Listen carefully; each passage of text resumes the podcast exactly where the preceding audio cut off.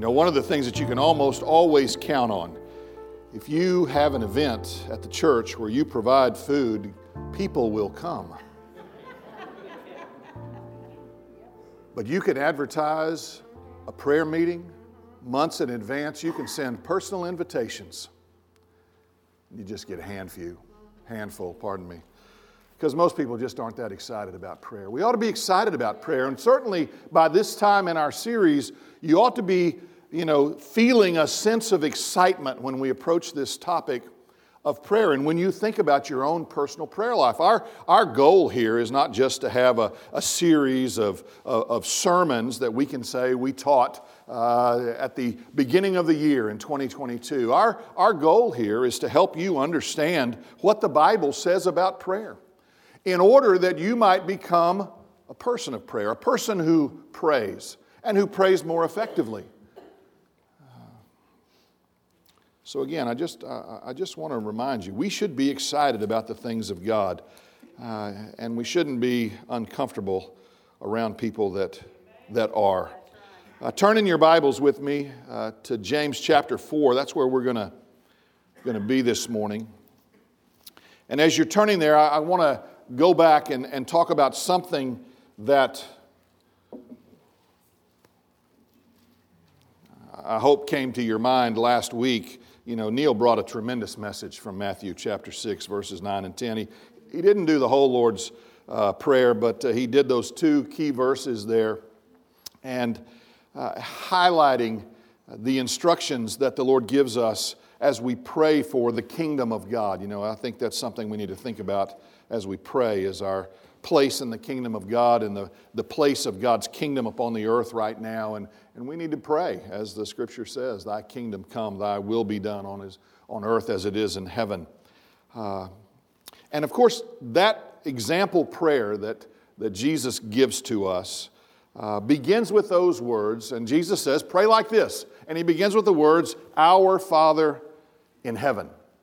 And of course, as a result of that, for centuries, uh, the church has taught, pastors have stood in pulpits and taught that uh, when we pray, we should always, and perhaps only, pray to the Father, our Father who is in heaven. And, uh, and what I want to pose, the question I want to pose to you this morning as an introduction is Is it okay for us to pray to the Lord Jesus or to the Holy Spirit? Uh, I hear people saying amen, and of course, you're right. This is such a well taught church. Yeah.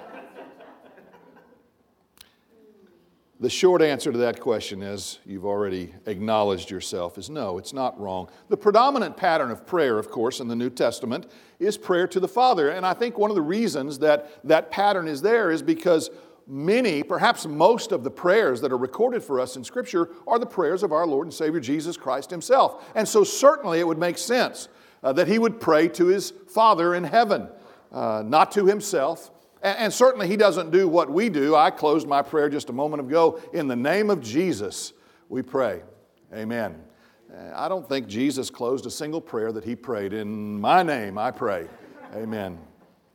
He prayed to the Father as we would expect him to do. The disciples, however, do pray to Jesus. Acts 7:59 says this, as they were stoning Stephen, he called out, "Lord Jesus, receive my spirit." Uh, in 2 Corinthians 12, 8, the Apostle Paul, speaking, of course, of the thorn that was given him in his flesh, says, Three times I pleaded with the Lord about this, that it should leave me. So I think Scripture clearly teaches that it is absolutely right and appropriate to pray to the Lord Jesus. Nothing wrong with that at all. Now, there are no specific prayers that I could point to this morning uh, necessarily that are made to the Holy Spirit in Scripture. But the thing that we must remember is that He too is God. Uh, we sang about that just a moment ago, that last praise song. Uh, and, and, you know, that song could be classified if someone were to read it as a prayer. And I believe it certainly was. We were asking God uh, to do something for us even to do it this morning. Uh, so I don't believe that it's wrong for us to plead with the Holy Spirit to come and fill this place. I mean, the words of that song, Holy Spirit, you are welcome here. Uh, your glory, God, there's the word God, I believe, used interchangeably there with the, the name Holy Spirit. Your glory, God, is what our hearts long for. Your presence, Lord. Uh, so, all three of the designations, we would typically refer to Jesus as Lord, to uh, God the Father as God and to the Holy Spirit as the Holy Spirit. But in this song that we sung, and I requested that song because of I knew what the words of it were, uh, we have all of those words used interchangeably. The reality is we have a triune God God the Father, God the Son, God the Holy Spirit. They are all God, equally God, eternally God. So, uh, no reason that we shouldn't pray to God the Father, to the Lord Jesus Christ, or even to the Holy Spirit. I mean, the Holy Spirit is described in Scripture as our comforter, our counselor. Uh, therefore, I believe that there are those times that it is appropriate to pray directly to the Holy Spirit, especially when we are asking for things that relate specifically to His areas of ministry. Uh, so I just kind of wanted to clear that up in case there was any thought in anybody's mind, and we can move on now to James chapter 4. We're going to look at the first three verses. And let me just say this. Uh, and again, I, I, think that you'll agree with me at this point. Uh, there is much strife and conflict in our world today. I mean, of course, I think our minds probably immediately go uh, to Eastern Europe, to what's going on there with the Russian invasion of Ukraine.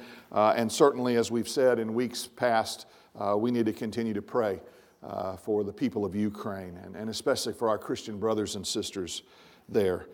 Uh, they are experiencing conflict, strife uh, in, in, a way that, well, none of us have ever.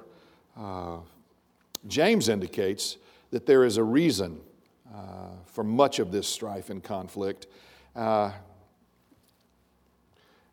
and he doesn't point to men like Vladimir Putin as the reason for the strife and the conflict. He points to poor praying among his people, praying poorly. Uh, the reality is, church, uh, God is at work in and through us, his people. Uh, we have the power of God available to us. And, and there is perhaps nothing more powerful that you or I can do than to pray. Uh, and yet, for whatever reason, often that is not what we do, or uh, it becomes a last resort. Uh, I think what Neil and I have both tried to encourage in these last weeks is that praying should be our first line of defense our first line of offense.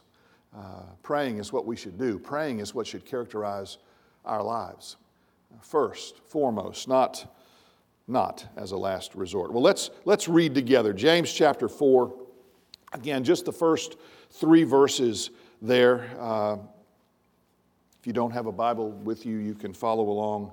I believe the words will be on the screen up at the front here. James simply asks this question What causes quarrels and what causes fights among you? And then he answers it Is it not this, that your passions are at war within you? You desire and you do not have, so you murder. You covet, cannot obtain, so you fight and quarrel. You do not have because you do not ask. You ask and you do not receive because you ask wrongly, to spend it on your passions.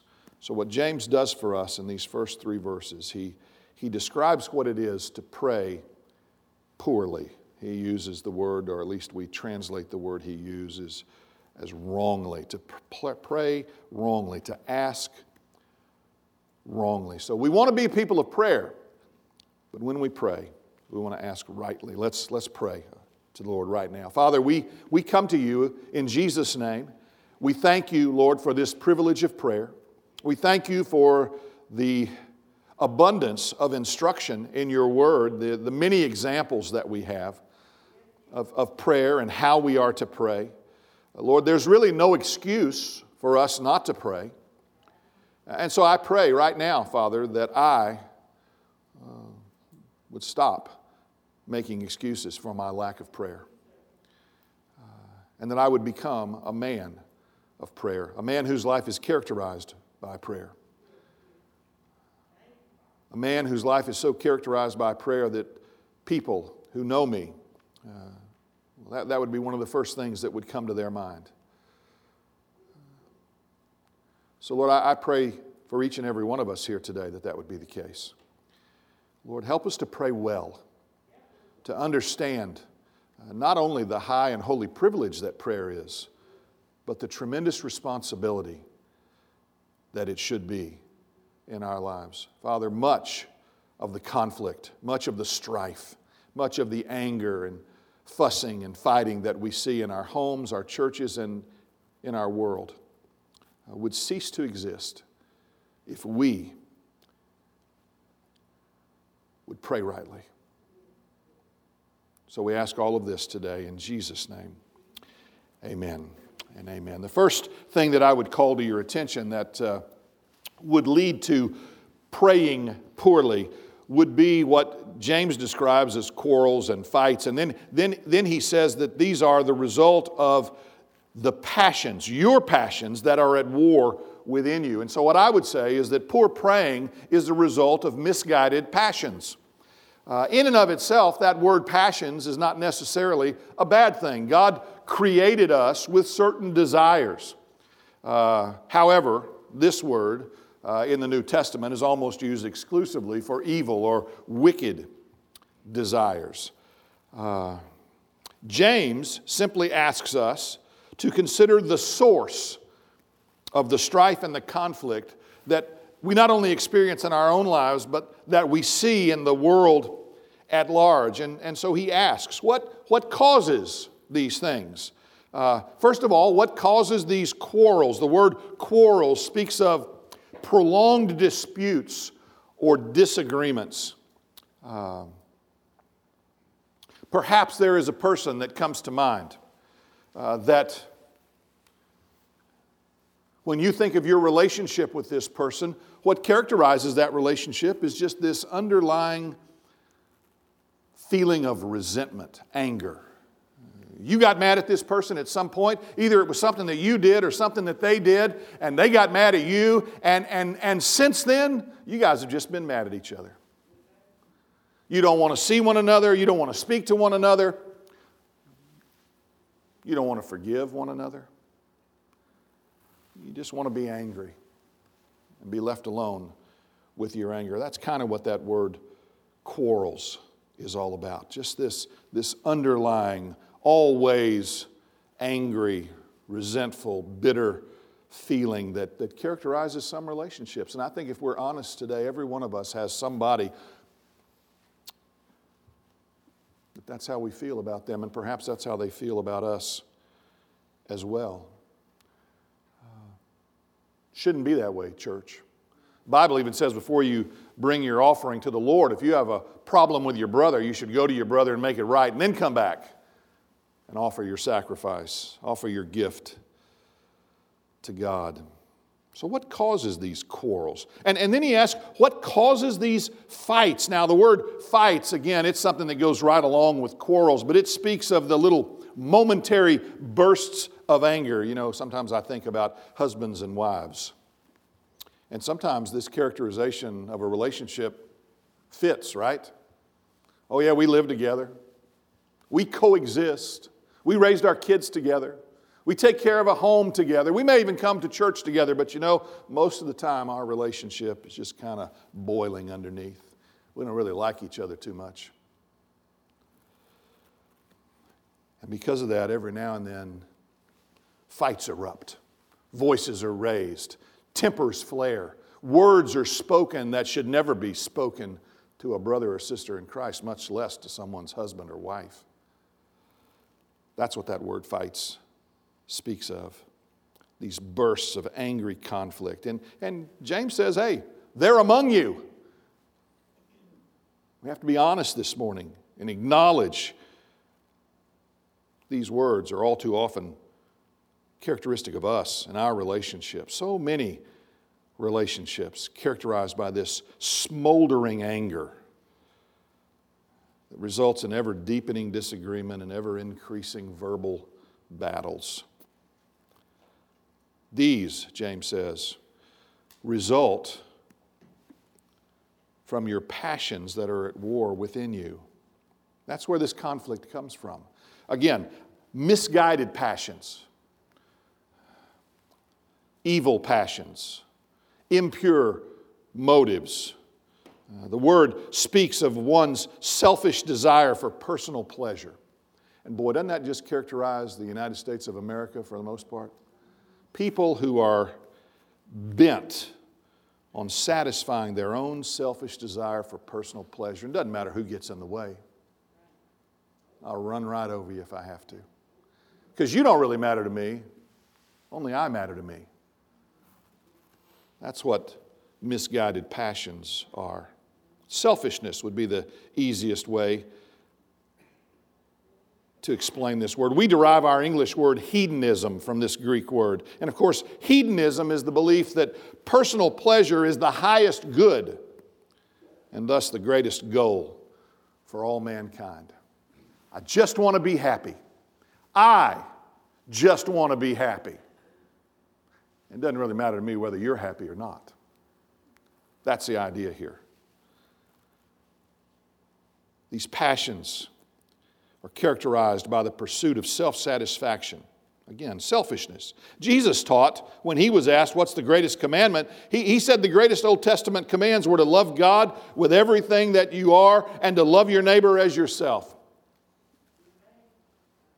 Completely inconsistent with the selfishness that we see so prevalent in our world today, and sadly, so prevalent in our church today, so prevalent in our homes today. In Philippians 2, verses 3 and 4, Paul writes these words. He says, Do nothing from selfish ambition. Do nothing from selfish ambition or conceit, but in humility, listen to this. How crazy is this, Apostle Paul? He says, Count others more significant than yourselves. Come on, Paul, you really mean that? Paul is writing here under the inspiration of the Holy Spirit. He really means it. God really means it. Let each of you look not only to his own interests, but to the interests of others.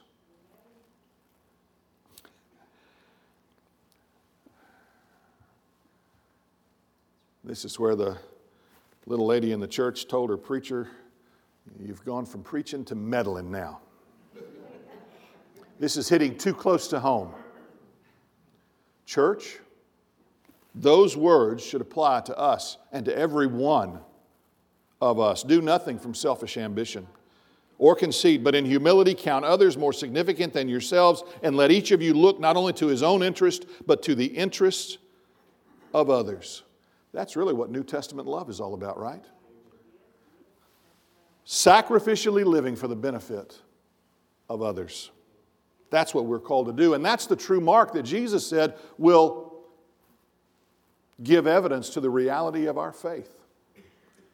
Men will know that you're truly my disciples, he says, if you have love one for the other, which would mean counting others more significant than yourselves, looking out for their interests and not yours alone. Of course, you know, I can stand up here and say these words tell you that they're found in Philippians chapter 2, that these are not only the words of the Apostle Paul who spoke with apostolic authority, but that these are the very words of the Lord Jesus Christ as they were revealed to the Apostle Paul through the ministry of the Holy Spirit. I can say all of those things, but you know what? We still struggle to do it, don't we?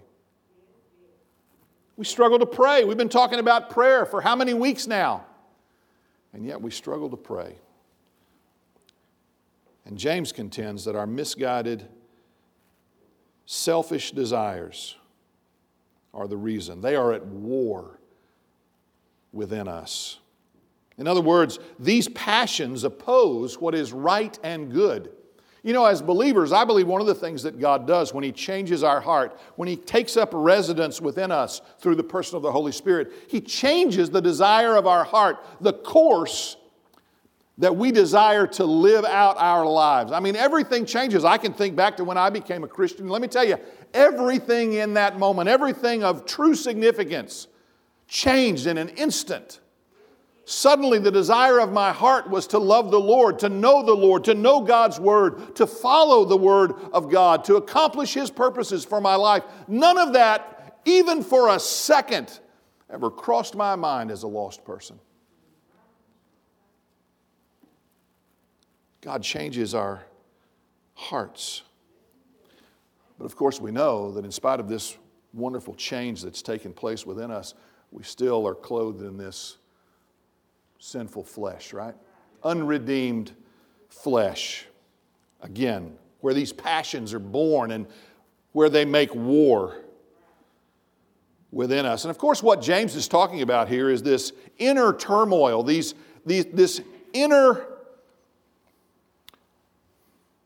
these inner desires, these inner false thoughts and pursuits that ultimately come out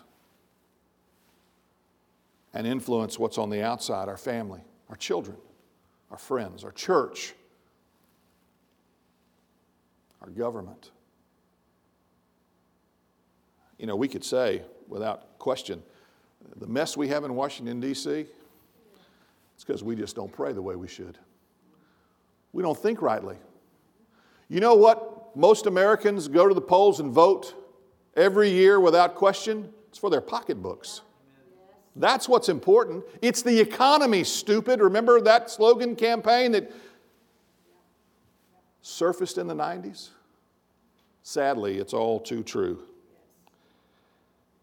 Misguided passions, an emphasis, a value placed, a pursuit of wrong things that lead to strife and struggle and quarrels and fighting and all kinds of evil that we see every day. Paul says it this way in Galatians 5:17. He says, "For the desires of the flesh are against the spirit, and the desires of the spirit are against the flesh, for these are opposed to each other." And these desires of the flesh, these passions, these misguided passions, they wreak havoc in our own personal lives, in our families, in our churches, and again, ultimately, in the world all around us.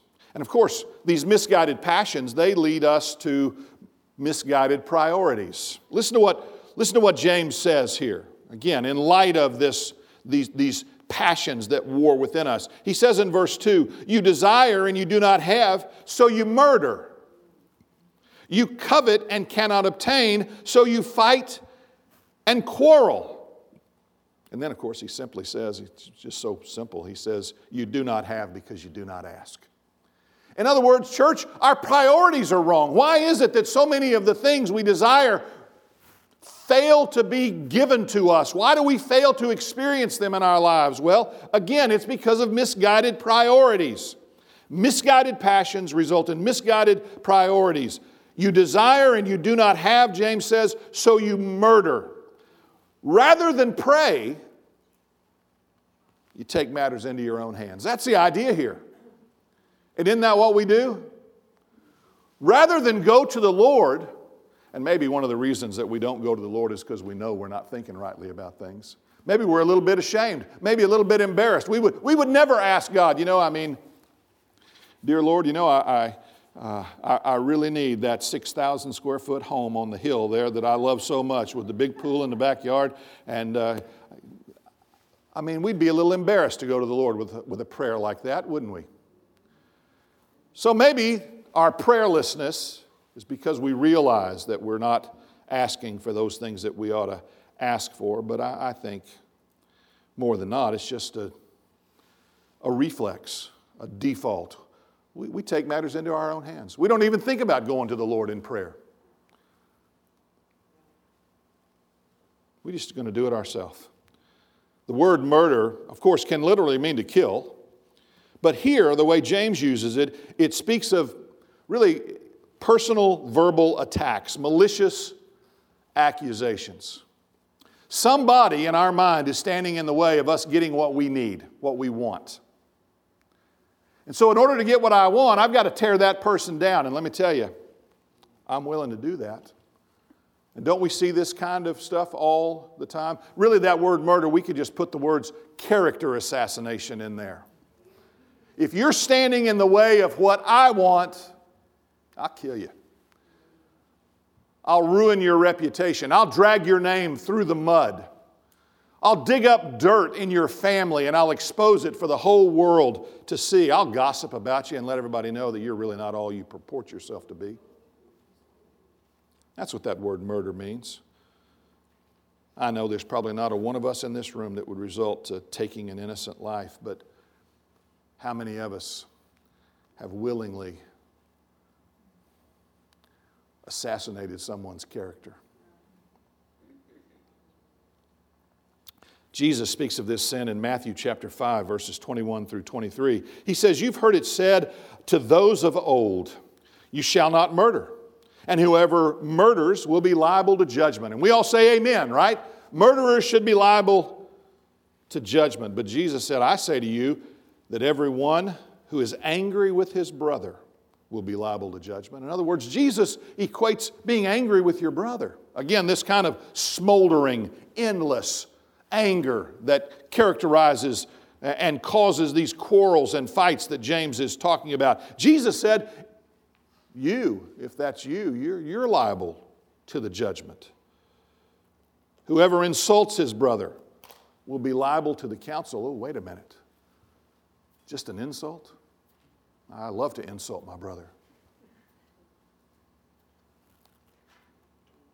Whoever says, You fool, will be liable to the hell of fire.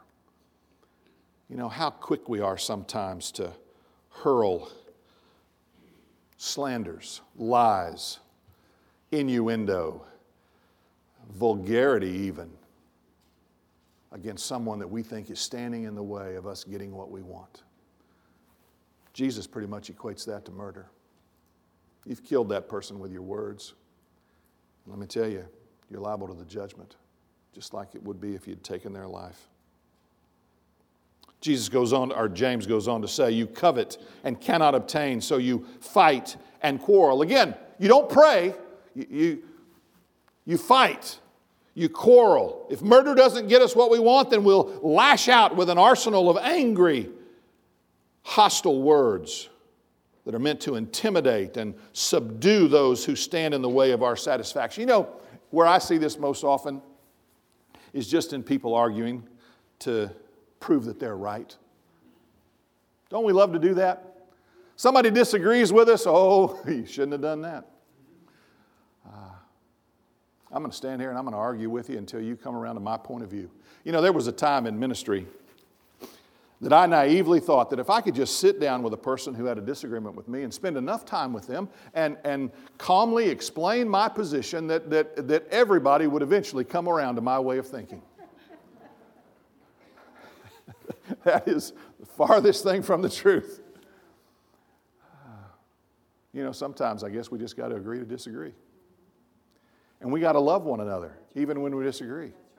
Oh, you voted for a Democrat? I got to love you even though I disagree. Oh, you're a lifelong Republican? Well, you know, I should love you even though I might not agree with that. We should love one another. Not quarrel and fight. James says, You covet, you cannot obtain, so you fight and quarrel. God never intended for these kinds of wicked actions to be the means of our fulfillment or happiness. Uh, again, James makes it pretty simple. He says, You don't have because you do not ask. Psalm 84 11 says this No good thing does God withhold from those who walk uprightly. Church prayer must be our priority. We should go to God first and then allow Him to work in and through us. Again, all too often, we spend our time on, well, we waste our time on useless, endeavors, on malicious endeavors. I mean, you know, when people argue, typically they will tell just enough of the truth to get their way. You ever, you ever realize that? Experience that? You ever use that tactic? I'm going to tell you just enough of the truth to get my way.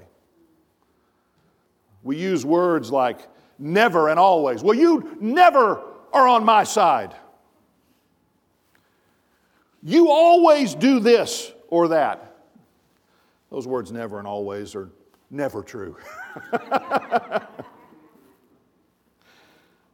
we use those words because we want to hurt people. We want to mischaracterize them. Perhaps there's somebody else who's listening to us argue. We want them to know that we're right and this other person's wrong. But James simply says, You do not have because you do not ask. So, these misguided passions lead to misguided priorities, which ultimately live, lead, lead to misguided prayers. You ask wrongly, James says. You, you ask and do not receive because you ask wrongly to spend it on your passions.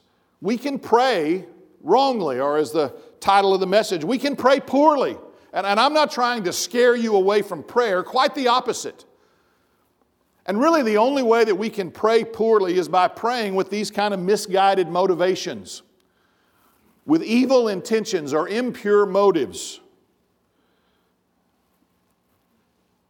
So we must pray rightly with proper or righteous motives. James 5:16, just a few verses over from where we are in our text this morning says that the prayer of a righteous person has great power in its working.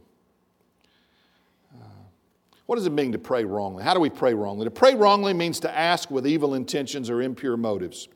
An example of this kind of praying is found in Matthew chapter 6, verse 5. Just prior to those verses that Neil shared last week, Jesus is talking to his disciples about how to pray. And he says this he says, And when you pray, you must not be like the hypocrites. For they love to stand and pray in the synagogues and at the street corners that they may be seen by others. There is an impure motive, an evil motive for prayer. I'm going to pray in order for others to think that I'm somebody special, that I have this close connection to God, and that's my motive. I'm praying to impress the people around me not really to approach the throne of grace, not to have God move in some mighty way in my life. I simply want people to think that I got it all together. Jesus says, don't pray like that.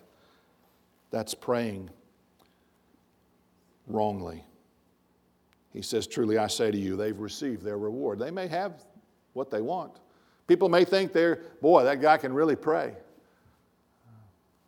But that's all they're going to get for their effort no answer from the Lord. James explains what it means to ask wrongly with the words, to spend it on your passions. Praying wrongly is to pray in order to simply spend whatever God gives on your passions. These impure, wicked desires. The word spend there means to waste or to use up in excessive indulgence. It's the same word that's used in the story of the prodigal son who spent everything, the scripture says, that his father had given him on his own personal pleasure and enjoyment. That's what it means to spend whatever you're asking for on your passions. You're praying purely for yourself. Again, you're praying purely for your own personal satisfaction, uh, not thinking of others not thinking of how you might be a blessing to others, thinking only of yourself. And inevitably, people who pray like that will squander the things of God, just like the prodigal son did, and find yourself in want.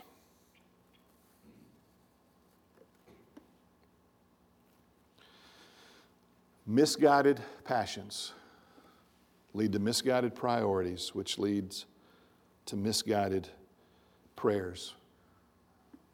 My desire for myself and for you is that when we pray, we pray effectively.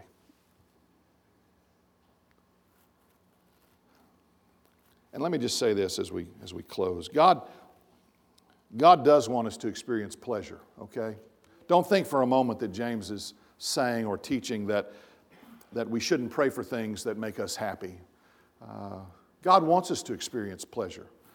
However, He wants us to experience the pleasure that comes from Him, comes from knowing Him, comes from walking in His ways, comes from seeing and experiencing His purposes fulfilled in our lives. Psalm 16:11 says of God, "You make known to me the path of life.